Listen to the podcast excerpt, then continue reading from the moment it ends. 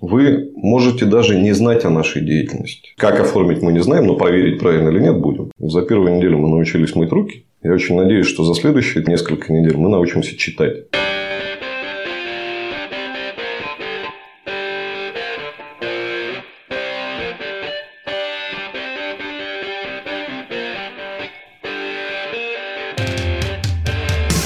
И пока не начался выпуск, приглашаю вступить в нашу группу ВКонтакте и подписаться на мой профиль в Инстаграм Никита Улитин, чтобы следить за новостями нашего подкаста. Ссылки будут в описании. Приветствуем вас на подкасте «Порядок в деле». С вами Никита Улитин и Александр Ливанов. И у нас в гостях президент Вятской торгово-промышленной палаты Усенко Андрей Леонидович. Можно без Леонидовича. Добрый день. Продолжается наш цикл передач, посвященный бизнес-объединениям. Нам очень приятно, что вы приняли наше приглашение и пришли сегодня поговорить. И хотелось бы сразу же начать с главного вопроса. Текущий кризис начинает по-другому проявлять, так скажем, работу разных сообществ, разных бизнесов, разных объединений. Сразу хотелось бы поговорить о том, как вот торгово-промышленная палата показала себя в текущей ситуации, чьи интересы она представляет, с какими инициативами и куда выходит. Хотел бы вас, во-первых, поблагодарить, собственно говоря, за интерес к этому вопросу. И в порядке такого лирического отступления должен сказать, что практически 2 месяца мы с вами уже в этой ситуации находимся. Там 25 марта были объявлены, собственно говоря, первые ограничительные меры. И ровно в этот день я заступил на пост президента торгово-промышленной палаты. Так вот, я по этому поводу, может быть, с долей, конечно, иронии, но говорю о том, что мне очень повезло. За эти 2 месяца я ни разу ни от кого не услышал вопрос: а зачем нужна торгово-промышленная палата? Вопрос, который до этого, не будем скрывать, мы слышали, в общем, достаточно регулярно. В этот период мы слышали совершенно другие вопросы. Все они касались практической деятельности бизнеса, и мы отвечали на них. И нам не надо было объяснять, зачем торгово-промышленная палата нужна. Что касается нашей деятельности, как я уже сказал, 25 марта объявили. Соответственно, 30 марта эти ограничения вступили в силу. Был введен режим самоизоляции. Но торгово-промышленная палата, так, чтобы вы понимали, это структура достаточно большая. У нас только штатных сотрудников, не считая привлеченных экспертов, порядка больше 40 человек. Из всех общественных объединений это наиболее крупная структура с точки зрения штатной и повседневной деятельности. Мы, исполняя указ президента, большую часть сотрудников отправили либо на самоизоляцию, либо на удаленный режим работы. Но небольшая часть сотрудников, в том числе я, продолжали работу. Потому что у нас есть ряд функций, переданных нам государством, которые нельзя было прекращать. В частности, мы выдаем сертификаты о происхождении товаров. Это документ, необходимый при экспортных операциях. Соответственно, те предприятия, которые поставляли и продолжали поставлять продукцию на экспорт, им необходимо было эти документы получать. И если бы мы свою деятельность полностью прекратили, экспортные отгрузки Кировской области практически в полном объеме прекратились бы, что, конечно, нельзя было допустить. При этом, естественно, мы отдавали себе отчет в том, сколь важно соблюсти все требования санитарной безопасности, потому что, опять же, если бы у нас профильные сотрудники, которые этим занимаются, не дай бог, заболели, это требует определенной квалификации, специализации, доступа к специальному программному обеспечению, то это был бы большой серьезный риск. Поэтому все это мы обеспечили. А аппарат управления, который продолжал работать, практически в режиме нон-стоп отрабатывал обращения предприятий и предпринимателей. Я должен вам сказать, что в качестве примера после первых 3 дней мой телефон не выдержал, из него от перегрева просто вывалился экран, потому что от уха я его практически не убирал. Мы ввели, на самом деле, даже статистику обращений. По-моему, за первые 10 дней мы обработали порядка 1300 обращений различного рода. Это была электронная почта, это были звонки, хотя звонки мы уже сбились считать. И основная задача в этот период была разъяснение предпринимателям и бизнесу того, как действовать и как себя вести в сложившейся ситуации. Давайте вспомним просто ретроспективно на 2 месяца назад, не так давно это было, указ президента, объявление нерабочих дней. В законодательстве термина «нерабочий день» нет. Это какой-то неясный. Есть выходные и нерабочие праздничные. Неясный правовой режим. Как оформлять? Что делать? Как правильно вывести сотрудников в этот режим? В Трудовом кодексе нет, инструкций никаких нет. Рекомендации Минтруда появляются через 2 дня только. Первый нерабочий, соответственно, хотя вы уже должны все оформить. Значит, мы звоним в профильное ведомство, трудинспекция, кто-то еще, и говорим: ребята, объясните, пожалуйста, как оформить. Они говорят: мы не знаем. Мы говорим: а вы потом будете проверять, правильно оформлено или нет? Говорят: конечно, будем. Как оформить, мы не знаем, но проверить, правильно или нет, будем. Поэтому мы, конечно, здесь задействовали там наш экспертный потенциал юридический, собственный, штатный, внештатный, давали толкование. Это во-первых. Во-вторых, мы наладили каналы оперативного распространения информации. Потому что количество нормативных актов, инструкций, рекомендаций и всего остального было такое, что отследить это там предпринимателям было просто невозможно. Мы получали их по своим каналам через систему Торгово-промышленной палаты России, через государственные органы. И старались, приведя их в воспринимаемое состояние от канцеляризма, переводили их на человеческий русский язык и доводили до предпринимателей. Через различные каналы. Мы организовали группы в мессенджерах. Мы сделали специальный раздел на сайте Торгово-промышленной палаты. Мы вплоть до личных консультаций по телефону всем это объясняли. Потому что, опять же, там в качестве примера приведу вот эти самые рекомендации Минтруда по оформлению сотрудников, по сохранению заработной платы, которые появились через 2 дня. Мы их обработали, всем распространили, все хорошо. Да? Все в соответствии с ними подработали документы. Проходит неделя, начинается 2-я неделя самоизоляции, месяц уже объявлен, да, весь апрель. Что мы получаем? Мы получаем, что Минтруд федеральный на своем сайте предыдущие рекомендации убирает, просто убирает, вместо них выкладывает новые, которые отличаются от предыдущих. Задним числом. Все уже все оформили, все вроде как там выстроили. Значит, и мы начинаем срочно отрабатывать эту историю, что, ребята, сейчас ситуация изменилась. Потому что, вот для понимания, вы сами там предприниматели. В первых рекомендациях было сказано, что режим нерабочих дней с сохранением заработной платы означает, что сотрудник должен быть находиться дома, но при этом получать заработную плату в том объеме, в котором она ему положена по штатному расписанию. А если он работает по сдельной системе оплаты труда, значит, он должен получить деньги соответственно внутреннему документу организации. Штатные сотрудники по окладу, а это можете сами писать приказом. Поскольку. Да, там, да. Все красиво, хорошо. Значит, проходит вот эта неделя, и Минтруд задним числом вводит в действие рекомендации о том, что штатные сотрудники должны получить оклад, а сдельники, суть была такая, все сотрудники предприятия должны получить зарплату, как будто они продолжали работать. Вплоть до того, что если у них предполагалась ночная смена, они должны получить как за ночную смену. Если у них выходной день, они должны получить как за выходной день. Если у них было бы премирование, то они должны получить с премией.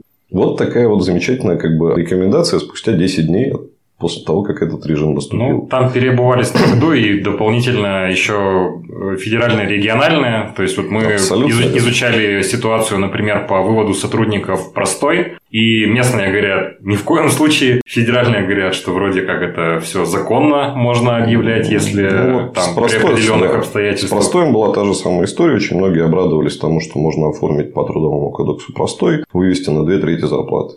Значит, мы показывали им четкий документ, как раз федеральный на самом деле, который прямую говорил о том, что в данном случае, так как в указе президента сказано с сохранением заработной платы, то никакого простоя оформлять нельзя. И мы имели разъяснение, опять же, там, Минтруда и Трудинспекции о том, что это будет трактоваться как нарушение. Но это были примеры, я вам просто привел для того, чтобы было понимание того, чем мы занимались, как вы спросили. Мы отрабатывали огромное количество запросов, вопросов. Местное законодательство, постановление. Можно работать, нельзя работать. Это было просто 2 недели отдачи информации, что называется. Вернее, ее обработки и отдачи в информационное пространство. Распространять достоверную информацию о том, как сейчас жить. Вести. Помимо этого, так скажем, я думаю, многих бизнесменов и наших слушателей, в частности, интересовало и продолжает интересовать 2 вещи. Первое – это меры поддержки, которые сейчас выходят пакетами, так скажем, постепенно. И второй момент – это открытие, снятие локдауна, так называемого, когда все начинают работать. У нас уже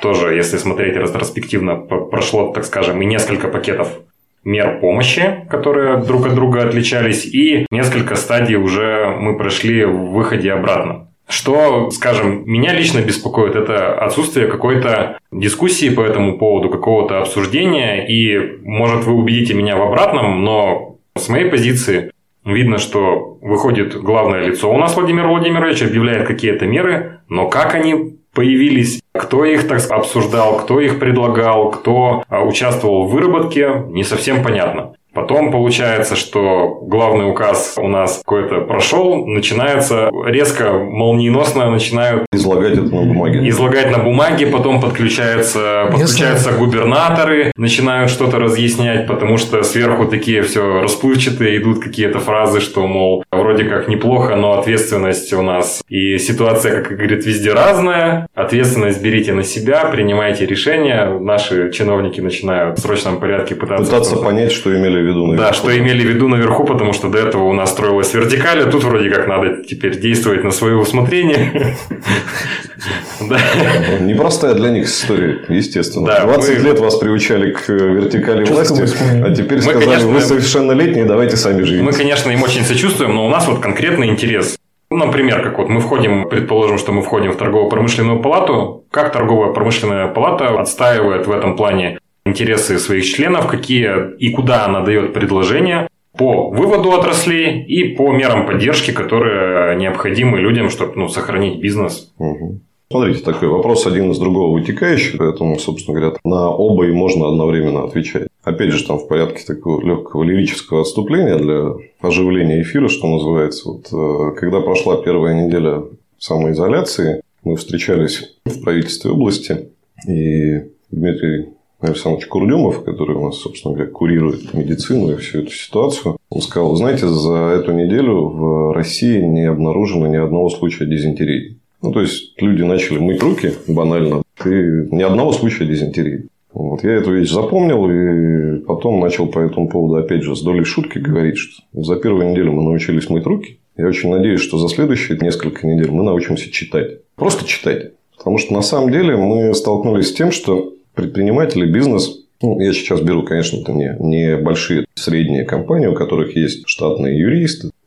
Нормально такой небольшой бизнес, где собственник, в принципе, управляет всеми процессами, да, и вот он как раз там в ситуации, что делать-то, как поступать и что, да. Так вот, на самом деле, значительная часть информации, вот я говорил про 2 недели, которые пришлось отработать очень в таком оперативном режиме трактовать. Потом, слава богу, на государственном уровне все-таки создали ресурсы на портале Минэка, на портале ковида, да, в целом, где, в принципе, достаточно доступным языком были изложены и меры поддержки, и правила деятельности. То есть, надо было просто зайти и почитать. Отсутствие навыков работы с документами, с информацией, оно приводило к тому, что многие просто звонили и спрашивали, так что же делать-то, да? Я говорю, зайдите, почитайте. Вот, достаточно просто все изложено.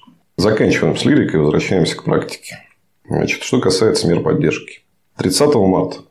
Я вам рассказал, 25-го я заступил, мы встретились с губернатором, послушали выступление президента. Значит, и тогда Игорь Владимирович как раз сказал, давайте готовьте предложение по мерам поддержки в этой ситуации. 25 марта это еще было. 28-е, 29-е это были выходные, по-моему, да. Значит, 30 марта мы представили первый пакет мер поддержки. Это была информация на 6 листах. 4-го формата стандартного. Там были меры поддержки регионального уровня, предлагаемые нами, меры поддержки федерального уровня. Причем каждая из этих составляющих была разделена на приоритетные и системные. Они как раз включали в себя предложения относительно снижения налога на упрощенную систему налогообложения, налога на имущество и целый ряд вопросов, которые до сих пор все еще обсуждаются. Совместно с бизнес-объединениями мы это собрали за день. В принципе, эти понятны точки, вопросы, на которые можно повлиять на региональном уровне. Наше предложение еще тогда, 30 марта представленное, звучало так. По упрощенной системе налогообложения по ставке 1,5% соответственно для пострадавших отраслей. Тогда уже этот термин появился. Значит, и 3,7,5% для всех. Это то, что мы представили еще тогда. Соответственно, шли рассмотрения, обсуждения. И, надо сказать, нас действительно достаточно долго к процессу обсуждения этих мер поддержки. Мы в нем не участвовали. Нас к нему не приглашали. Значит, чтобы понять логику, то есть, торгово-промышленная палата с учетом, так скажем, мнения членов подготовила эти документы и запустила процесс через губернатора. Да, я лично передал это губернатору, было вручено, но не только торгово-промышленная палата. Здесь надо сказать, что это была совместная деятельность как раз большой четверки по большому счету. Агрегировали это все, саккумулировали, оформили и передали. Что касается федерального уровня. Ровно ту же самую часть информации, касающуюся федеральных норм, мы направили в Торгово-промышленную палату России. На федеральном уровне было дано поручение, по сути, как раз общественным объединениям, той самой большой четверки, сгенерировать свои предложения. Они собирали их ровно так же. У тех, у кого есть региональная структура, собрали с регионов, дополнили своими, обобщили их. И первый, насколько я помню, чуть меньше месяца, ОПОРА, ТПП, РСПП направляли их отдельно. Каждая структура направляла свои предложения по мерам поддержки в правительство Российской Федерации. Они постепенно обрабатывались, рассматривали. Да, вы помните, первым, что у нас появилось? У нас появился нулевой кредит на заработную плату, так называемый, объявленный президентом. Мы как раз на нем, собственно говоря, и познали всю цепочку от объявления до реализации. Да. Когда президент сказал всем нулевые кредиты, народ поверил, пришел в банки сказали: извините, 10% от тех, кто может рассчитывать, мы только выдадим в связи с этими ограничениями. Дальше что произошло? На федеральном уровне общественные объединения поняли, что лучше действовать сообща, и стали появляться так называемые письма четырех.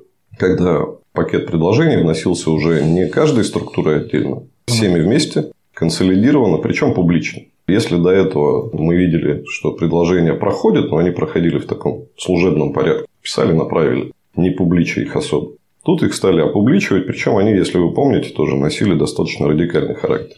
То есть, как раз предложение о прямом выделении средств на зарплату, например, оно содержалось как раз в первом пакете 4, которое было подписано еще и направлено до того, как его объявил президент. Понятно, что дальше внутри, что в федеральном правительстве, что в региональном правительстве, идет поиск компромиссов с точки зрения того, что можно сделать, что нельзя сделать. И здесь, понимаете, в чем еще важна вот роль общественных объединений и в чем значение вот этого открытого обсуждения. Я думаю, что здесь там будет всем достаточно понятно, что каждый из нас исполняет ту или иную функцию трудовую, определенным образом формирует себе какую-то картину мира, в которой он живет. И эта картина зависит от того, с какой стороны ты на нее смотришь. У бизнесмена один взгляд на эту картину, у него она своя. У чиновника своя, там, у общественника своя, у бюджетника своя. Да? То есть, вот. И он в этой картине существует. И свои решения он принимает, исходя вот из того, какая картина. Вот если эти стороны объединить, посадить за один стол и дать им пообсуждать, их картина мира становится, во-первых, шире, во-вторых, более объективной. Потому что, когда чиновник формирует правила, то вот как раз мы с вами там нулевые кредиты с точки зрения их реализации. Которые потом не выдаются. Да, и получаем. Я это знаю еще и очень хорошо. Почему? Потому что, будучи членом Общественной палаты Российской Федерации, достаточно часто с федеральными чиновниками, причем высокого уровня, контактирую. Замминистра, министры, депутаты. И вот когда ты приезжаешь из Кирова в Москву на какое-то мероприятие, они тебе начинают рассказывать, что мы сейчас примем вот такой закон, по которому все будет вот так и вот так. Ты слушаешь, так наслаждаешься этим, а потом говоришь: а теперь я вам расскажу, что будет на как это будет на самом деле. И у них очень серьезное удивление с точки зрения: ну как? Мы же придумали, вот же это вот так вот. Я говорю: нет, ребята, это вы здесь придумали. На самом деле это будет устроено вот так. И надо отдать должное, там, конечно, не сразу, а спустя уже, мне кажется, минимум месяц к этому диалогу и обсуждению все-таки пришли. Но пришли опять как же. На федеральный уровень начали поступать сигналы с мест о том, что кредиты не получить, меры поддержки недоступны. Предприниматели, собственно говоря, ожидая. Это же, знаете, такой диссонанс. Ты ведь смотришь президента. Президент говорит: так, всем денег. Потом ты идешь за этими деньгами, тебе говорят: не, извини, это не тебе. Ты говоришь: ну, президент же, не тебе. Ну, я слышал пару баек уже, что люди, приходя в налоговую, говорили: ну, вот, как бы у нас такой кнопки нет в программе. Президент обещал, пусть он типа вам и сделает то, что обещал. Ну, а плюс на это налагается еще что. То есть, опять же, вот, вы предприниматель, у которого сотрудники. Сотрудник тебе приходит и говорит: слушай, президент сказал, что тебе дал денег на мою зарплату. Но дай мне ее. Но это, наверное, самый острый вопрос, потому что вот я до сих пор не понимаю вот насчет пострадавших, не пострадавших отраслей с логики того, что у всех есть сотрудники, и всех обязали платить зарплату. То есть, грубо говоря, государство залезло ко всем в карман, а поддерживать собираются только какие-то отдельные отрасли. Притом, такой водораздел не совсем бывает объективный. Ну, видите, это опять же, вот это логика чиновника. Чиновнику же надо что? Ему нужно как-то это определить. Ну, то есть, как определить пострадавших? Нельзя же, как бы сказать, все пострадали. Так не бывает у нас так. Может, кому-то хорошо там стало. Вот. А поэтому чиновник что делает? Он берет и ищет параметры, по которым можно определить. И тут все вспомнили про АКВЭД. про который никто никогда не вспоминал, кроме статистиков. Они только по нему учет вели. И нашли замечательную историю. Давайте по АКВЭДу. Они искренне не понимали, ну как это АКВЭД у вас не соответствует деятельности. Ну это же АКВЭД. То есть, вот они вот так рассуждают. Мы сразу же, когда только началась эта история с АКВЭДами, написали обращение в Торгово-промышленную палату России как раз о том, что определять, пострадавшая компания или не пострадавшая, надо не по АКВЭДу, а по падению выручки. У нас же замечательная, как нам говорят, цифрованная экономика. Онлайн-кассы. Премьер-министр у нас такую лучшую в мире. И это действительно, я читал зарубежную аналитику, наша фискальная система с точки зрения автоматизации считается лучшей в мире. Ну, или одной из лучших с точки зрения учета. Хорошо это для бизнеса или нет вопрос, но для государства хорошо. И раз у вас такая замечательная фискальная система, ну, вы отследите падение выручки по каждому конкретному предприятию. Больше 30% падения – пострадал. Меньше 30% – не пострадал. Совершенно объективный параметр. Исходя из него определяйтесь, зачем эти АКВЭДы. Это предложение не было услышано, насколько... Да, хотя оно выражалось абсолютно всеми. Мы знаем, что в мировой практике есть, собственно говоря, именно такой подход в значительном количестве стран. Мониторится именно падение выручки предприятий. Недавно я участвовал в программе на «Девятке». Они делали включение, по-моему, с Норвегией. Наш земляк живет, он рассказал. Если у тебя падение выручки больше 30 или 40, по-моему, процентов, налоговая это видит, то тебе возмещается 90% постоянных затрат. У тебя есть коммуналка, аренда, зарплата. Налоговая видит, что эти расходы у тебя, условно говоря, постоянные в течение нескольких месяцев. И они 90% от них, посчитав, тебе на счет возвращают, чтобы ты их мог заплатить. Ну, логично. Мы ведь о чем говорим? По всем мерам поддержки, по всем там налоговым льготам. Мы говорим и взываем к элементарной логике. Если государство ограничило вашу деятельность, но при этом не сняло с вас обязательств, оно должно обеспечить поддержку с точки зрения выполнения этих обязательств. Никто же не говорит, что государство должно компенсировать недополученную прибыль за этот период. Но если вы закрыли торговые центры и не даете в них никому работать, а при этом коммуналка, зарплату с сохранением заработной платы, нерабочие дни и все остальные кредитные платежи и все остальное, вы по ним даете, ну, по кредитам отсрочку, по коммуналке вообще ничего, так вы компенсируете. Я с самого начала говорил о том, что мы несколько лет, 6-7 лет уже, да, с прошлого кризиса живем в парадигме того, что нам надо накопить подушку безопасности в стране на черный день. Поэтому мы деньги от продажи природных ресурсов в экономику не вкладываем, а вкладываем их в активы какие-то, в том числе зарубежные. Значит, мы поднимаем налоги, а не снижаем, там НДС. Мы, значит, проводим мусорную реформу для того, чтобы улучшить экологию. И мы все вместе, всей страной, граждане, предприниматели, общество, формируем запас прочности на черный день. Черный день настал. Запас прочности остался прежним. Как-то нам не достается. Я считаю, это принципиально и кардинально неправильно, потому что это продолжение парадигмы, к сожалению, которая, на мой взгляд, в ситуации этого кризиса был очень хороший, практически, наверное, даже уникальный момент ее изменить. Мы ведь с вами должны объективно понимать, что мы живем в парадигме взаимного недоверия.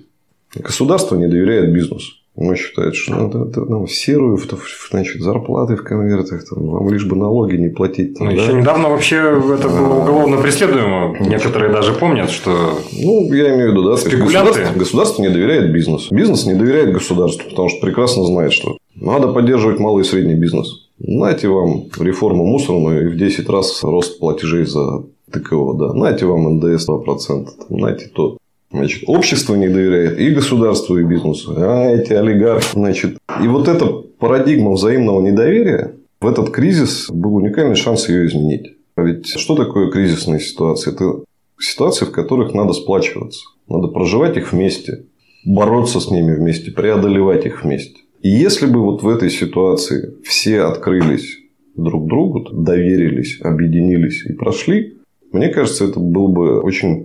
серьезный шаг вперед для дальнейшего развития. Мы бы поняли, что в тяжелые времена мы можем друг на друга все положиться. Бизнес на государство, государство на бизнес, общество на обе эти структуры и мы на него. И вышли бы мы другим государством из этой истории. Мы бы знали, что да, в текущей ситуации возможны трения, возможно недопонимание. Но если что-то произойдет, то мы обвинимся. А выйдем мы теперь с совершенно другим пониманием.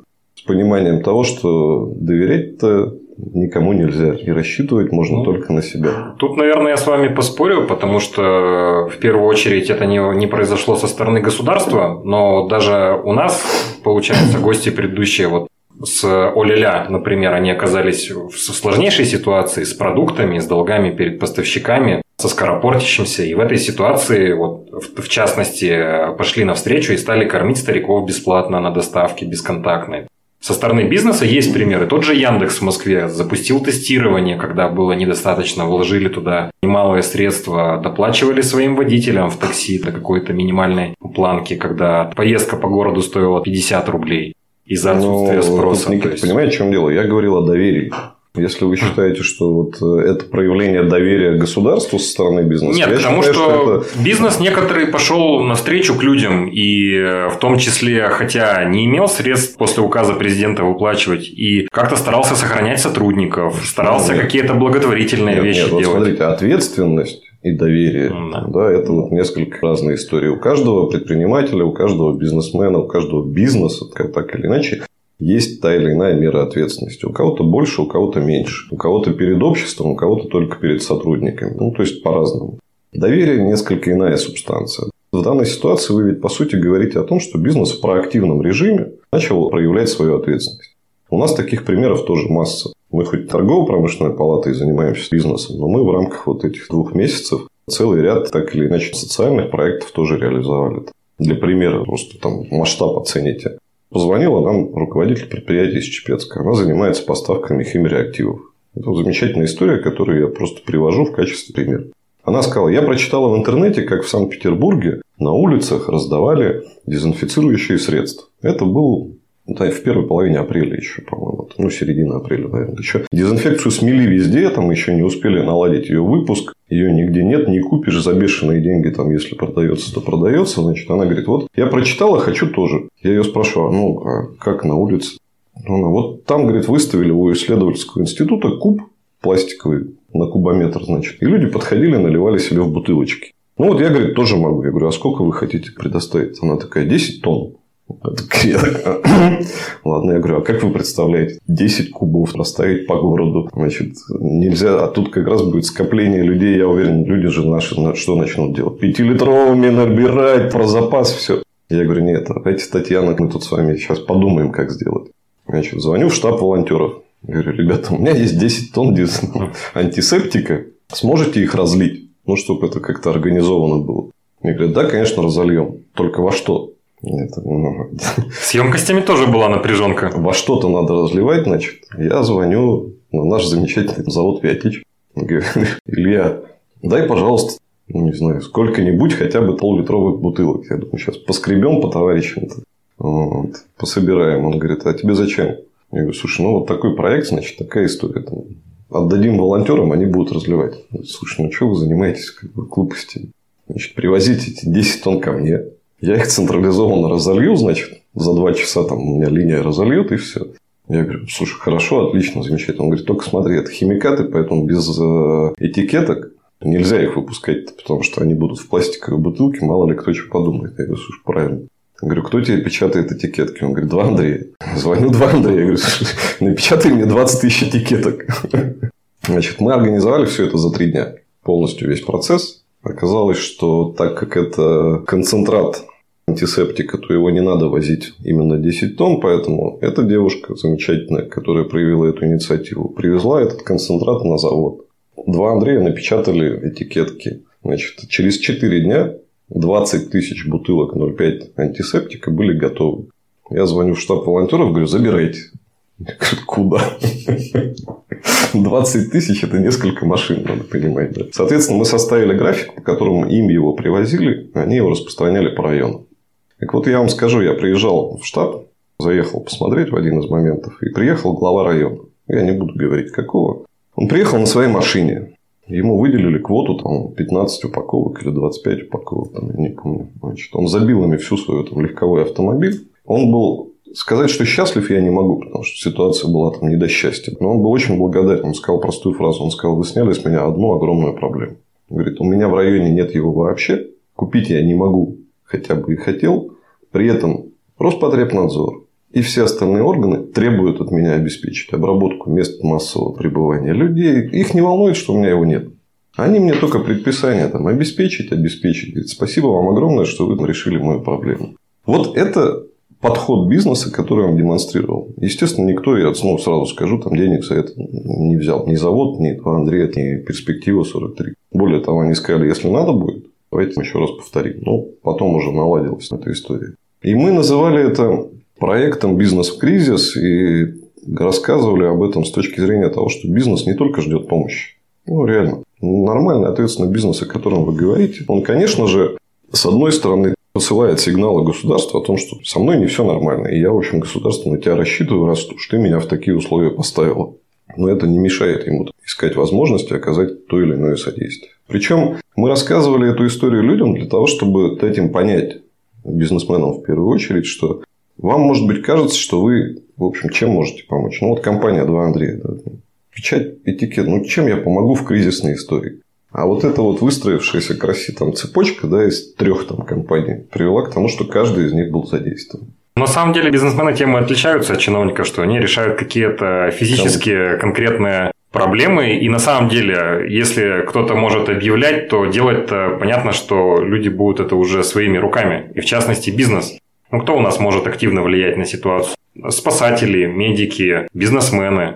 Это же не чиновники пойдут по улицам раздавать, делать какие-то... Ну, вы знаете, я считаю, что здесь, вот опять же, если возвращаться к тому, о чем я говорил, к объединению в тяжелые времена, да, надо понимать, что каждый должен заниматься своим делом, но заниматься хорошо и ответственно. Понимаете? Сейчас будет, с моей стороны, может быть, не самый корректный пример, да, но он будет таким ярким для понимания. Там, война. Ведь мы понимаем, что во время войны есть те, кто на передовой, а есть те, кто в тылу.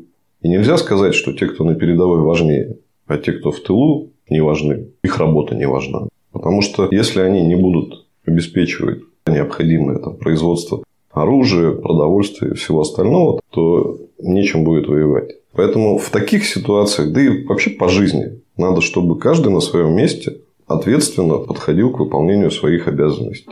Вот в чем задача. А мы в очередной раз с вами сталкиваемся с тем, что если по бизнесу ответственность понятна и определена, начиная с АПК и заканчивая УК, то вот как-то с точки зрения государства... Что должно делать в таких условиях? Что должно... Не то, что нет, а что делать-то мы понимаем. А какова ответственность за некачественное или неэффективное выполнение того, что оно делает, я не вижу.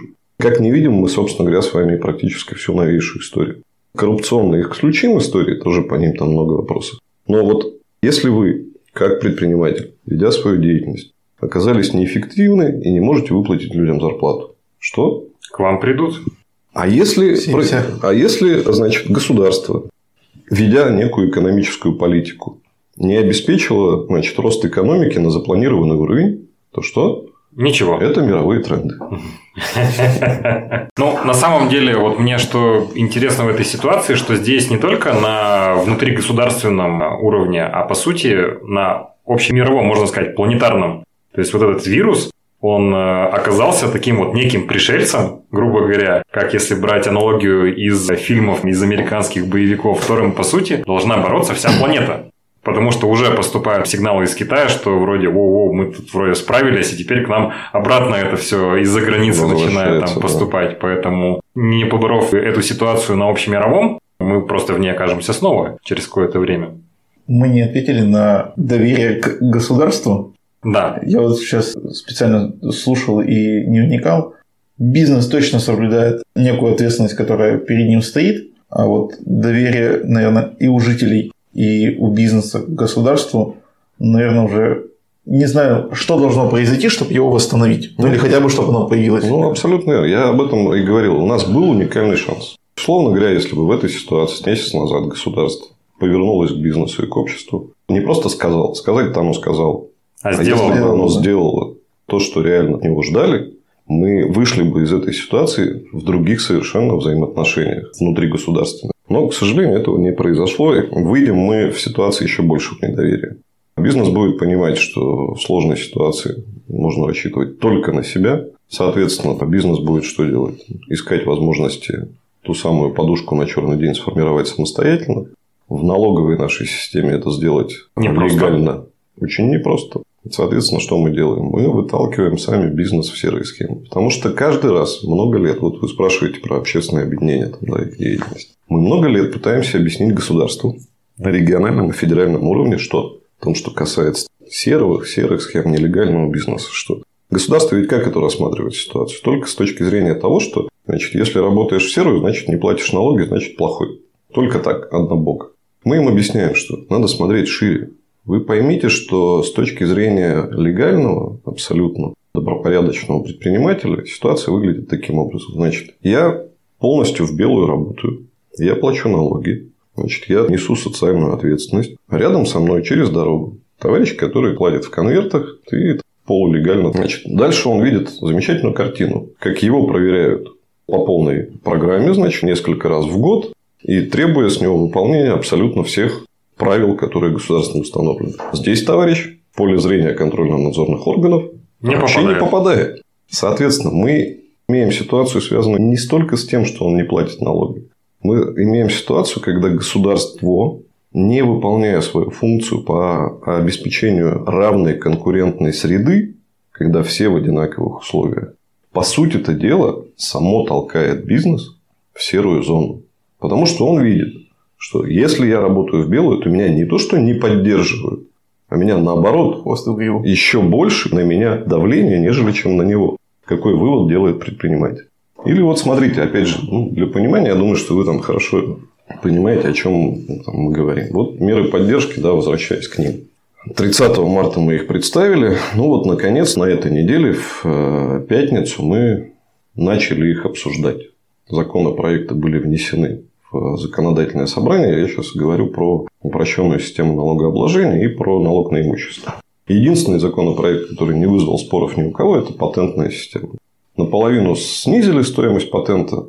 Правда, вопрос сейчас как опять же реализуют, потому что патенты-то были куплены уже, надо понимать. Снижение его стоимости в следующем году отрегулируют как-то. Значит, УСН, упрощенная система налогообложения, мы понимаем, что она вообще оборотная, платится с оборота. Когда мы начали вдаваться в детали того, что нам было представлено, все-таки, во-первых, столкнулись с тем, что сопоставляли цифры 2018 года. За 2019 год отчетности еще нет. Соответственно, потери условно этого бюджета считали по 2018 году. 2018 год совершенно другая ситуация, другие обороты, другие цифры. Но нам сравнивают с теми показателями. За те 2 месяца, которые прошли с момента, пока мы внесли, пока пришли к обсуждению, целый ряд регионов уже приняли эти законы. Наши соседи, Коми, замечательная история. 3,7,5% всем вообще. Никаких МСП, никаких пострадавших отраслей, ни АКВЭДа, ничего. Всем. На 3 года. До 22-го включительно.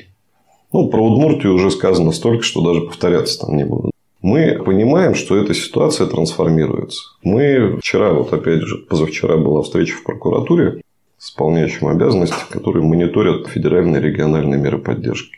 Что мы сказали? Мы сказали все общественные объединения. Донесите, пожалуйста, до федерального уровня, что если у нас одна страна, хоть и федеративного устройства, то экономическое пространство в ней должно тоже быть одно.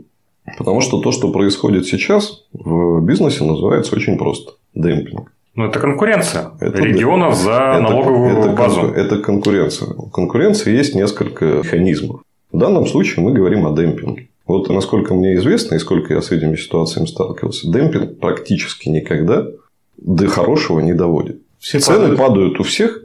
Кто оказывается в выигрыше, только тот, у кого есть достаточный запас резервов для того, чтобы этот процесс пережить. И потом, когда все загнутся, уже занять весь рынок. Вот такая стратегия. Но можем ли мы допускать подобную стратегию в отношении регионов страны? Это как? Татарстан, у которого есть запасы, дождется, пока все остальные регионы загнутся и захватит их все. То есть, что это? И это, на мой взгляд, как раз история, в которой появляется сущность федеративного государства.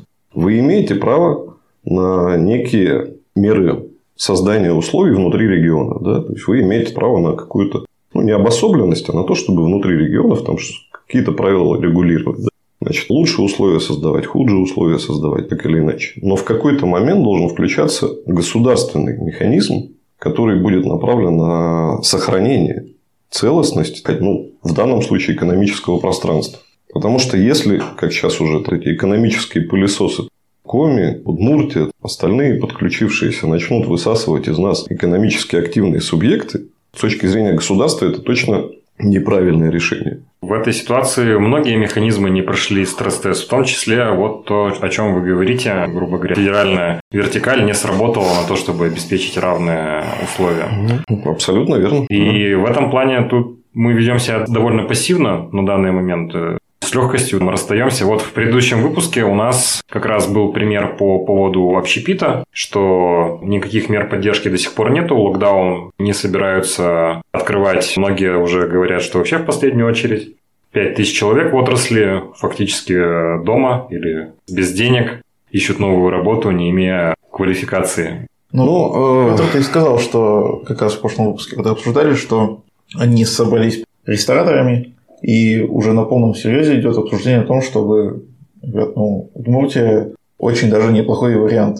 Тут ведь какое дело? Когда ты не собираешься платить налоги, как вот уже обсуждали в каких-то серых или черных схемах, то тебе без разницы, какая ставка. Поэтому в первую-то очередь как раз и побегут люди, те, которые собираются платить, и они понимают, что для них это реальная выгода. Кстати, скажите, есть ли в торгово-промышленной палате представители как раз ресторанного бизнеса? Я не скажу, что массово, несколько таких субъектов есть. Я думаю, что тоже, опять же, вы знаете, достаточно публично это было озвучено, о том, что я направил письмо на губернатора о достаточно таких, на мой взгляд, на наш взгляд, правильных формулировках. Не шла речь о том, что откройте срочно всех. Там шла речь о том, что мы аргументировали, почему, например, крупные субъекты предпринимательской деятельности в сфере общепита в состоянии обеспечить соблюдение санитарных норм. Потому что, опять же, возвращаемся к логике чиновника. Чиновнику кажется, давайте сначала откроем до 50 метров, это замечательная история. Там все будет, там же немного людей собирается. Если 300 метров, сразу все набьются. Это логика чиновника. Набьются в первую очередь туда, где откроют. Набьются в первую очередь в небольшие помещения, где собственнику совершенно по барабану все нормы, у него задача быстренько срубить денег. Ответственные компании, которые давно на рынке, с репутацией, с штатом необходимым, они будут себя вести совершенно иначе. Я, опять же, на прошедшей неделе имел беседу в правительстве, обсуждал ситуацию с торговыми центрами. Мы эту тему торгово-промышленная палата взяла, мы ее ведем, всю эту пандемическую историю, одну из тем по торговым центрам. Я объяснял, что в отличие от отдельных магазинов, где, условно говоря, собственник помещения ведет, или арендатор ведет сам деятельность, у него естественных мотивов соблюдать нормы только этические. Не считая административных, хотя, давайте прямо скажем, ни одного штрафа в Кировской области наложено не было. Смотрите, я объяснил им, что торговый центр – это два субъекта. Управляющая компания торгового центра, функция которой обеспечить его работу и сдачу в аренду площадей. И сами арендаторы. Так это двойной контроль. Понимаете, управляющие компании, так утрированно скажем, без разницы на объем продаж. Это не совсем так, но по сути дела их задача не в этом, не продать что-то. Их задача обеспечить функционирование. Поэтому, если вы установите требование, что в торговом центре должно одновременно находиться не более одного человека на 40 квадратных метров торговой площади, то управляющая компания поставит охрану на входе, санитайзеры, маски. Она в состоянии это обеспечить, во-первых. Во-вторых, она будет отвечать за то, чтобы, условно говоря, в торговом центре находилось одновременно на 20 тысяч метров 500 человек. Она посчитает это, и это будет ее зона ответственности. Ей без разницы, купят они что-то или нет, но она это обеспечит. И вторая отсечка – это по отделам. Там уже несет ответственность непосредственно арендатор, чтобы у него в отделе соблюдались нормы и было не больше одного человека на 5 квадратных метров. Двойной контроль. Когда они друг друга контролируют. Потому что управляющей компании не нужен штраф огромный, который сейчас за это установлен. И она будет следить уже за своими арендаторами, чтобы они все выполняли. А в небольшом помещении кто за кем следит? И поэтому эта перевернутая логика, мне кажется, я сумел объяснить и убедить властные структуры в том, что здесь безопаснее организовать и больше возможностей это организовать, нежели чем в магазинчике 200 метров, где сам предприниматель сидит за кассой. Давайте как раз эту ситуацию еще проговорим. По факту, ведь когда президент у нас озвучил, что надо начинать выход из карантина, по факту он просто озвучил, То, что происходит на самом деле, люди, не имея средств к тому, чтобы сидеть дома, все вышли работать. Какие индустрии у нас еще остаются закрытыми, помимо торговых центров и... Ну, общепит, развлекательная полностью индустрия. Ну да, вот кинотеатры, наверное, ночные клубы, я не знаю, рестораны и торговые центры. И есть естественным образом, и можно работать, только заняться нечем, например, те же самые турагентства, гостиницы. Вроде не закрыты, а потока нет. Поэтому еще достаточное количество отраслей, которые... сфер деятельности, так скажем, да, не отраслей, которые, конечно, даже имея возможность работать или не имея ее, пострадали достаточно сильно. Но надо ведь еще понимать, что полным прекращением, например, ограничительных мер ситуация не вернется в состояние 20 марта. Восстановление спроса будет происходить еще очень и очень долго. Более того, я уже не первый раз это говорю, на мой взгляд, бизнесу, предпринимателям надо быть готовыми ко второй волне. Я не знаю про вирус, я не вирусолог. Но вот вторая волна экономических сложностей, скажем так, да, не готов называть это кризисом, осенью к нам придет, на мой взгляд, точно, потому что все отсроченные платежи начнут постепенно переставать становиться отсроченными. Спрос еще точно не восстановится. Плюс на это наложится еще очень серьезный фактор. Это то, что, мне кажется, что к началу четвертого квартала состояние бюджетов различного уровня, муниципальных, региональных, в первую очередь, будет плачевным. Что экономической активности нет, сбора налогов нет, а обязательства бюджетов ровно... Я, кстати, вот тоже, опять же, давайте посмотрим на действия государства. Кто-нибудь из вас слышал что-нибудь о, так скажем, снижении или хотя бы обсуждении снижения государственных расходов в данной ситуации? Это первый вопрос, который мы обсуждали на новостях. Вот меня лично поразило, что продолжается и в Москве, и в Кирове прежними темпами укладка брусчатки, смена асфальта, установка заборов, покраска деревьев, бордюров. Инерция бюджетная, она вот просто настолько... Здесь опять же, смотрите, все, о чем вы говорите, я на самом деле положительно к этому отношусь, потому что, по сути дела, это делает это кто? Это делает не государство, это делает бизнес. Ну, с точки зрения того, что несутся расходы, и они потом наполняют экономику деньгами, это да. Но многие вещи из того, что делаются, они не первоочередные. И как раз от них бы, наверное, можно было в текущей ситуации отказаться и направить эти деньги, в том числе, на поддержку или на какие-то проекты, которые будут большее количество звеньев задействовать в экономике. Ну, я бы больше сказал, на самом деле. Здесь, понимаете, вот опять же неправильный подход. У нас же государство на поддержку экономики тратит огромные средства. Да? Потому что это, опять же, формат мышления чиновника. Так, мы сейчас деньги из бюджета возьмем и решим, кого и как поддержать. Мы, опять же, давно говорим. Вот, на наш взгляд, лучше просто отказаться вообще от этих статей и оставить эти деньги у бизнеса. Он сам разберется. То есть, снизьте на этот объем налоги. Вот вместо нацпроекта «Малое и среднее предпринимательство», вот лучше эти деньги просто раз и скажите так. УСН по всей стране снижается на 2%. Мы с вас деньги не собираем, разбирайтесь сами. В этом смысле то, о чем вы говорите, в бюджете надо посмотреть на другие статьи. Поверьте, это очень интересное чтение. Зайдите на сайт правительства Кировской области. У нас благодаря предыдущему правительству есть замечательный раздел, по-моему, там «Открытый бюджет». Зайдите, посмотрите, на что предполагается расходование. Мне кажется, эта настройка очень важна как раз с точки зрения того доверия. Потому что смотрите, какая история происходит. Государство вам говорит: значит, так, дорогой, у нас тут проблемы, поэтому давай ремень затяни, прижмись, как можешь, держись. При этом как-то само себе... так не говорит. И аппарат не снизился, и зарплаты продолжают выплачиваться. Тут, видите, зарплаты вопрос такой. На самом деле, действительно, мне кажется, что как бизнес в настоящий момент пересмотрел все свои расходы с точки зрения их необходимости и эффективности, вот, возвращаясь к вопросу доверия, государству было бы правильным поступить ровно так же и показать это. Не могу с вами не согласиться. Опять же, если возвращаясь к открытости бюджета, я вот на самом деле эту всю информацию читал. Но и мы обсуждали, в том числе, когда у нас были в гостях консультанты по поводу ППМИ, мы говорили, что вроде от программы отказались, перенесли, но опять же не сказали, куда эти деньги собираются тратить. И мы, глядя на бюджеты, анализируя, мы не смогли понять, почему он так распределен, исходя из каких цифр, сколько планируется, каких показателей сделать. То есть, там есть статья, например, на заборы у нас 35 миллионов запланировано. Но зачем? Что этим собираются добиться, каких целей? Этой же информации в бюджете нет. Можно понять структуру, но чего собирается власть добиться таким образом, распределив деньги, не явствует. Здесь я вам напомню достаточно простую вещь. Я думаю, что нам с вами надо сейчас возвращаться к началу нашего разговора, уходить от обсуждения государства к обсуждению общественных объединений, да, чтобы разобраться все-таки наконец-то. Я простую вещь вам хочу напомнить. Вот точно так же, как есть общественное объединение предпринимателей, значит, есть институционализированное общественное объединение граждан. Знаете, как называется? Государство. Оно называется Законодательное собрание на региональном уровне или Государственная дума на федеральном. И это ровно те люди, которым мы делегировали право принимать решения о том, как мы будем жить. И по законам, и по бюджету, и по всему остальному.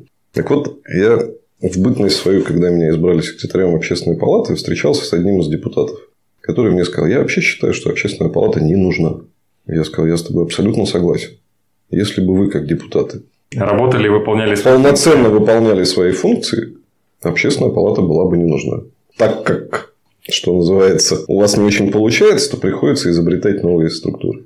Поэтому мне кажется, что мы забываем вот эту роль депутатского корпуса в системе взаимоотношений между обществом и властью. Все наши посылы, все наши вопросы, все наши призывы, они адресованы кому? Исполнительной власти. Которая, идее, должна озвучивать... которая, по сути, исполняет. Ее функционал исполнять те решения, которые принимают законодатели. В том числе и бюджет, который они принимают. И вы, как гражданин и житель Кировской области, вполне, на мой взгляд, должны знать депутата, который вас представляет, ваши интересы. Потому что они там по территориальному принципу. Я знаю, и знаю, что он не очень хочет со мной общаться, так как не ведет прием граждан. Точнее, он ведет его. Направьте официальный запрос. Собственно говоря, почему вы проголосовали за установку заборов и не считаете ли вы необходимым в настоящее время пересмотреть это решение? Понимаете, вот у нас в государстве как же опять устроено? У нас с вами не получится все про государство. У нас устроено, к сожалению, несколько порочным образом. У нас ведь подход какой? Если какая-то структура не работает, вот давайте создадим другую, вот она заработает. Вместо того, чтобы наладить работу этой, мы давайте вот другую создадим. И начинают плодиться вот эти сущности. Я давно говорю, что, к сожалению, вот эта вот история с депутатским корпусом и с законодательной властью, представительной властью, она ведь не зря так называется, она представляет наши интересы. И, собственно говоря, с нее мы в первую очередь должны спрашивать. Потому что они либо принимают правила, которые нам не нравятся, да, и тогда мы начинаем исполнительную власть спрашивать, почему нам не нравится так жить. Либо они не обеспечивают обратную связь. Потому что у них ведь задача не только принять правила, законы, бюджет и все остальное, но и транслировать в адрес исполнительной власти наши с вами ощущения от жизни, которые должны стремиться к положительному. И это не только Заксобрание, это 450 депутатов Госдумы, которые все это решают на федеральном уровне. Там спортсмены половина, но о чем мы говорим-то? Вот смотрите, опять же, возвращаясь к общественной палате. К сожалению, в отличие от бизнес-процессов, вот мне, например, было очень сложно начать работать в общественной палате, потому что все долго. Во-первых, общественные процессы, изменения гораздо более длительные, нежели чем бизнес-процессы. И причин тому две. Первое, гораздо большее количество вовлеченных акторов, так называемых, которые так или иначе там высказывают мнение. А второе очень простое. Отсутствие показателей, четких показателей эффективности, KPI. Да. То есть, грубо говоря, с бизнесом история какая. Прибылен, не прибылен. И степень прибыльности. Сделал правильное действие, выручка подросла. Да. В общественных процессах как это оценить? Что бы ты ни делал, найдутся довольные и недовольные. Тут придумана демократия, по которой большинство довольных должно вроде как принимать решения. Да? Но теперь появилась представительная демократия. Там начинаются трансформации эти все. Поэтому это очень длительные процессы. Но если мы не будем ими заниматься, если мы не будем спрашивать с наших депутатов, а что ты сделал, чтобы представлять мои интересы, это не поменяется никогда. Не найдутся те люди, которые там в следующий состав ОЗС зайдут, и сразу мы заживем. Не произойдет. Невозможно принять закон, по которому там повелеваю всем жить хорошо, да, и все зажили сразу. Так не бывает. Это процессы, которыми надо заниматься. И вот здесь, возвращаясь к общественному объединению, мы как раз этим и занимаемся. Будете спящие институты. Мы с теми же депутатами ведем переговоры, потому что кто-то нас поддерживает, кто-то не поддерживает, кому-то мы объясняем. И в чем плюс общественных объединений, в чем их функционал? Они аккумулируют позиции значительного числа предпринимателей. Торгово-промышленная палата на данный момент – это 560 субъектов предпринимательской деятельности. От заводов и фабрик там, огромных до индивидуальных предпринимателей в одном лице. С широким спектром отраслей. И когда я прихожу на диалог с депутатом, с чиновником, с министром, с кем угодно, я имею позицию не собственную, вот это я так думаю, а я транслирую позицию, которую собрал репрезентативно с предпринимателей. Вот последнее там, совещание в пятницу по торговому центру. Налог по имуществу, да, возвращаемся к теме. Значит, предложенный проект мы в оперативном режиме там, показали собственникам торговых центров. И разослали им анкетку из 5 вопросов. Простых 5 вопросов. Один из вопросов был там, касался государственной регистрации договоров, потому что мы знали, что договор аренды никто не регистрирует. Так вот, наш опрос показал, что зарегистрировано в установленном порядке в Росреестре только 3,33% от общего количества договоров аренды. А государственная регистрация в этом законопроекте являлась условием получения льготы по налогу на имущество. Мы пришли на совещание, я говорю, вот воспользоваться льготой смогут 3,3%. Мы считаем, что этот пункт надо исключать. Ну, конечно, когда мы там фактуру такую представили. Вот опять же, они писали законопроект, ну, считая, что правильно будет как бы включить. Ну, вроде бы надо же регистрировать. Хотя договоры равноправны. Ну, тогда, по сути, мы можем вас сравнить с депутатом. Вы выполняете ту же самую функцию, только от конкретной группы в отношении, людей. Так, я вам поэтому и сказал. То есть, по сути дела, там, Заксобрание и Госдума – это общественное объединение граждан. Ну, только институционализированное. У бизнеса вот такие общественные объединения. ОПОРА, РСПП, Деловая Россия, ТПП. Мы выполняем представительную функцию. С точки зрения представления интересов бизнеса. Ну, я так понимаю, мы уже по таймингу. Я сейчас как раз хотел легкий подытог подвести, потому что первая встреча у нас была с Деловой Россией, ее представлял там Маврий Андрей Леонидович. Вчера у нас как раз состоялся такой своеобразный диалог с бизнесом в лице Петра Кочетова. И стержень этого мнения по деловое объединение, он следующий, что вы как буфер и переводчик. Петр сказал, я как бизнесмен, мне надо быстро. 1, 2, 3, все, сделано, смотрим результаты. Поэтому, если приду к власти, скажу как, отдайте нам открыться, и как бы все окей, у нас вопросов к вам нет. Вы как раз сейчас подтверждаете тот факт, что, чтобы прийти к власти, нам надо давать статистику, надо всех опросить и предоставить цифры, чтобы они не просто сказали «нет», а уже начали смотреть. Предоставить аргумент, да, и лучше, если в цифрах. А вот внутри, мы Андрею Альбертовичу этот вопрос задавали, между деловыми объединениями как сейчас выстроено взаимодействие, на каких площадках вы общаетесь, чтобы более увесистые были? Ну, вы знаете, мне кажется, что вот там для деловых-то объединений кризис как раз стал той реальностью, в которой мы стали понимать, что там в единстве сила, да, потому что по подавляющему большинству вопросов мы там, придерживаемся единых позиций, более того, согласованных и действуем согласованно. У нас могут быть некие там не то чтобы разногласия, а процессы обсуждения. Да, у нас могут быть разные взгляды на разные отрасли, на разные цифры, мы можем по-разному там относиться, но мы понимаем, что если мы идем с какими-либо предложениями к власти, мы должны действовать консолидированно. Потому что если каждый из нас, опять же, придет, то, что поняли на федеральном уровне, и то, что мы, собственно говоря, здесь поняли еще раньше. Да? Потому что если мы придем с разными, поставьте себя на место виртуального чиновника, к которому приходят 4 общественных объединения, одно говорит одно, второе, третье, четвертое. Он сидит и думает, слушайте, ну раз вы сами там, разобраться между собой не можете, буду решать сам все. Как пишется, никому ничего.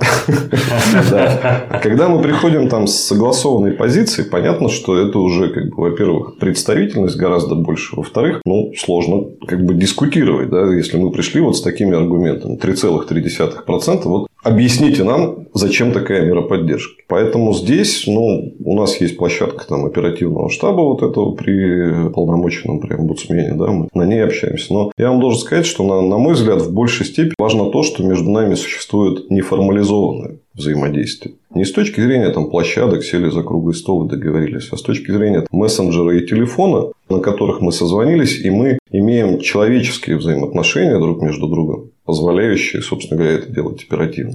Оперативно и ориентируясь на результат. Тут ведь, понимаете, важно что? Вот в этой ситуации, по большому счету, всем необходимо действовать, ориентируясь на результат, а не на эмоции, там, впечатления, самореализацию. Да? Вот видеть результат, там, максимальное сохранение бизнеса а лучше максимально его поддержку. Понимая, там, на какой результат мы ориентируемся, мы можем правильно там двигаться к цели. Ну, и я все-таки хотел бы сказать свое такое философское отношение там, к деятельности бизнес-сообщества. Да? Там, я начал с того, что мне 2 месяца этот вопрос не задавали, зачем нужна торгово-промышленная палата. Но я думаю, что сейчас постепенно, когда все успокоится, опять такие вопросы начнутся. Я много лет этой деятельностью занимаюсь, и я к этим вопросам готов. Ответ на этот вопрос состоит из 2 частей. Первая часть касается отдельно взятого предпринимателя, зачем ему нужна торгово-промышленная палата. Вторая часть касается сообщества в целом, вот этого сообщества предпринимателей. Отвечаю на первую. Общественное объединение – это инструмент. Инструмент достижения своих целей. Дополнительный инструмент в копилку тех инструментов бизнеса, которые у вас есть. Кадры, финансы, знания, активы и общественное объединение. Ну, можно дополнять, но это инструмент повышения собственной эффективности, достижения целей. При этом, как любой инструмент, он требует чего? Чтобы им пользовались. Если вы пришли в магазин, купили молоток, принесли его домой, положили в ящик и ждете, что у вас появится там, табуретка от этого, ну, вот ничего не произойдет. Пока вы не возьмете молоток и не сколотите им эту табуретку. Если у вас есть кредитная линия в банке, то если вы не будете ей пользоваться, тоже ничего не произойдет. Вот общественное объединение для одного взятого предпринимателя – в подавляющем большинстве случаев инструмент, которым ему надо пользоваться. Вариантов использования масса. Начиная от там, вхождения в бизнес-среду, начинающий предприниматель, он начинает только-только свою деятельность. Как ему попасть в бизнес-среду, познакомиться с кем-то из предпринимателей, с которым он хотел бы просто физически, условно говоря, там, с ним столкнуться. Найти поставщиков, клиентов. Приходите, становитесь членом сообщества, участвуете в мероприятиях. Пожалуйста, контактируйте. Вы уже подходите там, к руководителю какого-то крупного предприятия, говорите, там, коллега, мы с вами члены ТПП, ну, или РСПП, или там, деловой России. У меня к вам есть вопрос. Другое отношение сразу. Пример банальный, простой. Таких вариаций использования этого инструмента может быть масса. На другой стороне пример, который там, мало кто, например, даже мог подумать. Приходит ко мне компания несколько лет назад, говорит, мы хотим поехать в Финляндию, занимаемся отделочными материалами. Созвонились с заводами, никто нас впускать не хочет, все отправляют в Москву, говорят, у нас там дилеры, там представительства, езжайте в Москву, через них работайте. Мы хотим напрямую. Я говорю, слушайте, ну я-то что? Он говорит, дайте нам рекомендательное письмо в финскую ТПП. А торгово-промышленная палата, они не только в России, да, это такая мировая структура. Ну, они у нас члены палаты. Мы пишем рекомендательное письмо, там добрые слова, там подписываемся. Они приезжают в финскую ТПП, значит, показывают, двери заводов открываются на уровне топ-менеджмента. Кто бы мог подумать, казалось, да, в списке наших услуг ТПП, там, выдачи рекомендательных писем, такого нет. Но эта компания сумела использовать этот инструмент, подумав, как его использовать. Вы же молотком можете не только табуретку там сколотить, да, но и другие задачи решить. Вот это первый момент. Таких вариаций, еще раз повторю, огромное количество. Надо приходить со своими вопросами, и мы с вами будем искать варианты их решения через наши ресурсы. Второй касается сообщества. Вот здесь другая история. Если здесь история проактивная, чтобы мы принесли вам пользу, там, вам надо нами воспользоваться, то, будучи сообществом, мы занимаем уже сами проактивную позицию. Вы можете даже не знать о нашей деятельности, потому что, вступив в палату, вы, по сути, поручаете нам заниматься вашими вопросами. Не обязательно с точки зрения того, что вы к нам обратились, но в формировании того же там, самого бизнес-климата или нормативной базы, в рамках которой вы действуете в регионе, там, в стране, мы будем заниматься этим проактивно, потому что мы занимаемся этим профессионально. Это наша задача уставная, и это ожидание от нас со стороны бизнеса. Нам надо больше об этом рассказывать, чтобы вы знали. Но иногда ты выбираешь между тем, сделать дело или рассказать о нем. Да? Вот опять же, приведу вам пример, потому что ну, рассказывать можно много, на примерах понятнее. Значит, я лично там, 4 года занимаюсь налогом на имущество по кадастровой стоимости в регионе. Казалось бы, может быть, это там, к вам не имеет прямого отношения. Но налог на имущество – это то, что опосредованно оказывается так или иначе там, в стоимости аренды, в стоимости предоставляемых бизнесу услуг там, или дальше по цепочке. Да. Значит, налог на имущество может устанавливать регион. Верхнюю планку установила федерация 2%. До нее как бы, регион устанавливает ставку сам. То есть, условно говоря, у вас есть объект недвижимости, его кадастровая стоимость 100 миллионов рублей. Значит, если ставка 2%, налог 2 миллиона в год. Если ставка меньше, меньше. Так вот, мы 4 года уже, 5-й год идет сейчас. Значит, 4 года ставка в регионе была 1%, на этот год 1,2%. все регионы вокруг ставка 2%. Значит, это вопрос, который каждый год мы с правительством области садимся, обсуждаем, считаем, предлагаем, настаиваем, работаем с депутатами и со всеми остальными. Могу вам сказать, что по 2018 году, по 2019 у меня пока тоже нет цифр, всю отчетность отсрочили, поэтому по 2018 году мы посчитали, значит, общий объем суммы сэкономленных бизнесом налогов за год 180 миллионов. Размазанные по всем, понятно, но это деньги, которые остались в бизнесе. Умножьте на 5 лет 900 миллионов. Миллиард, который остался у бизнеса за 5 лет. Знает ли кто-то про нашу эту деятельность? Ну, небольшой круг лиц знает. Потому что теперь знают больше. Потому что мы с ними как бы вели там эту статистику, собирали, обсуждали, аргументы вырабатывали, да. Но является ли это ответом на вопрос, чем занимается торгово-промышленная палата? Ну, как один из элементов, да. И таких видов деятельности очень много. Еще один конкретный пример, на котором закончим, возвращаясь к кризису. Лесная отрасль. Значит, ее деятельность по постановлению правительства была закрыта, прекращена. Мы объясняли, что, собственно говоря, лесозаготовка, когда бригада там, в лесу аукается там, один до другого, да, как бы, ну, вот, или там, на харвестере один там, ездит, да, вот, точно как бы, рисков там, распространения инфекции гораздо меньше, чем если они будут сидеть дома все. Значит, и точно так же лесообработка, да, то есть там, на пилораме там, два человека, которые там, пилят. Мы объяснили, направили соответствующее письмо на имя губернатора. Через 2 дня в постановлении появилась там, отрасль лесозаготовки и лесопереработки. Такая же история произошла с целым кластером по тем же АКВЭДам обрабатывающих производств. Надо стараться, добиваться и надо не пускать руки. Мы этого никогда себе не позволяем, и мы всегда верим в то, что у нас все-таки получится. Ну, собственно говоря, там более того у нас получается. Вот так. Ну, давайте тогда будем подводить итог уже разговора. Что мы услышали? Мы услышали, что торгово-промышленная палата, во-первых, провела информационную работу на старте этого кризиса и старалась доносить максимально достоверную информацию. Второе, получается, что все-таки мы поняли канал, как проходит информация и как она собирается и направляется предложениями к власти, в частности, через губернатора, один из каналов, услышали. И получается, что объективную статистику ведет и представительство, прямое или опосредование интересов бизнеса все-таки узнали. И решение конкретных проблем.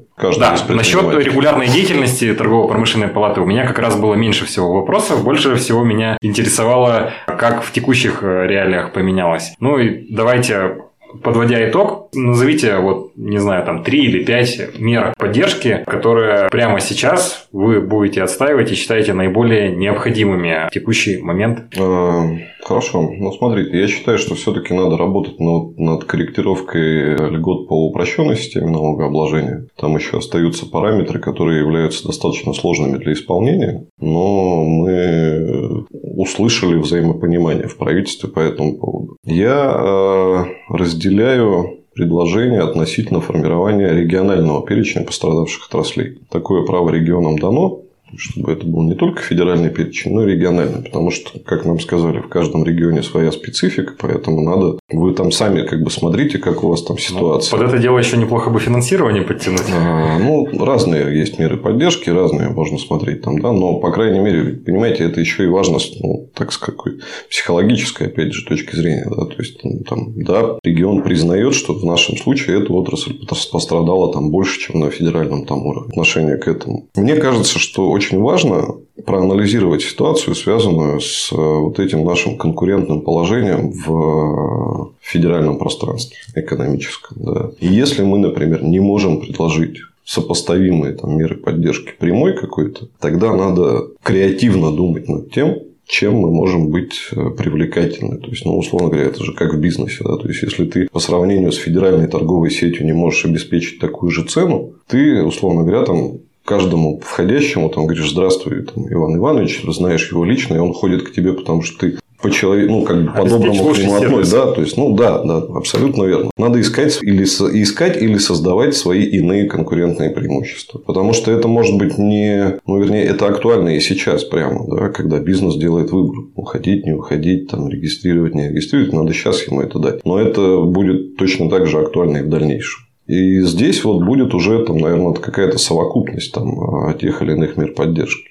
Поэтому вот над этим надо думать, чем мы будем отличаться от других регионов в положительную сторону. Ну и, коллеги, я бы все-таки попросил, наверное, если мы уже совершенно завершаем, я бы все-таки попросил, или предложил бы вспомнить и почтить память нашего президента Николая Михайловича Липатникова, который, к сожалению, недавно ушел из жизни. И именно он создал торгово-промышленную палату, много лет ее возглавлял. Я прямо вам скажу, что знаю ситуацию во многих регионах, так вот в Кировской области роль общественных объединений предпринимателей в целом и в значительной степени из-за того, какая у нас торгово-промышленная палата, она выше, чем во многих других регионах. Я имею в виду роль общественных объединений в принятии решений. Поэтому мы, конечно, очень скорбим, для нас это огромная утрата. Для нас, я имею в виду вообще регионы, все предпринимательское сообщество. Потому что его отношение к своей работе, к своей жизни выражалось точно в том, чтобы все свои действия, всю свою деятельность направлять на как раз развитие предпринимательства в регионе. Поэтому вечная память, мы очень скорбим. Ну и наш канал присоединяется к этим теплым словам в его адрес. Спасибо большое, что пришли. Очень приятно было с вами побеседовать. Мы хотим призвать в очередной раз представителей оставшихся у нас бизнес-объединений, которые еще не пришли на эфир. Мы вас приглашаем. Выскажите, пожалуйста, свою позицию относительно происходящего. Расскажите, чем вы помогаете своим членам и вообще, в принципе, нашему региону. На этом все. Лайки, комментарии оставляйте под записью этого подкаста. Будем очень рады обсудить с вами происходящее. Возможно, в следующих выпусках зададим ваши вопросы. Спасибо. На этом у нас все. Оставайтесь с нами, у нас будет еще очень много интересного контента.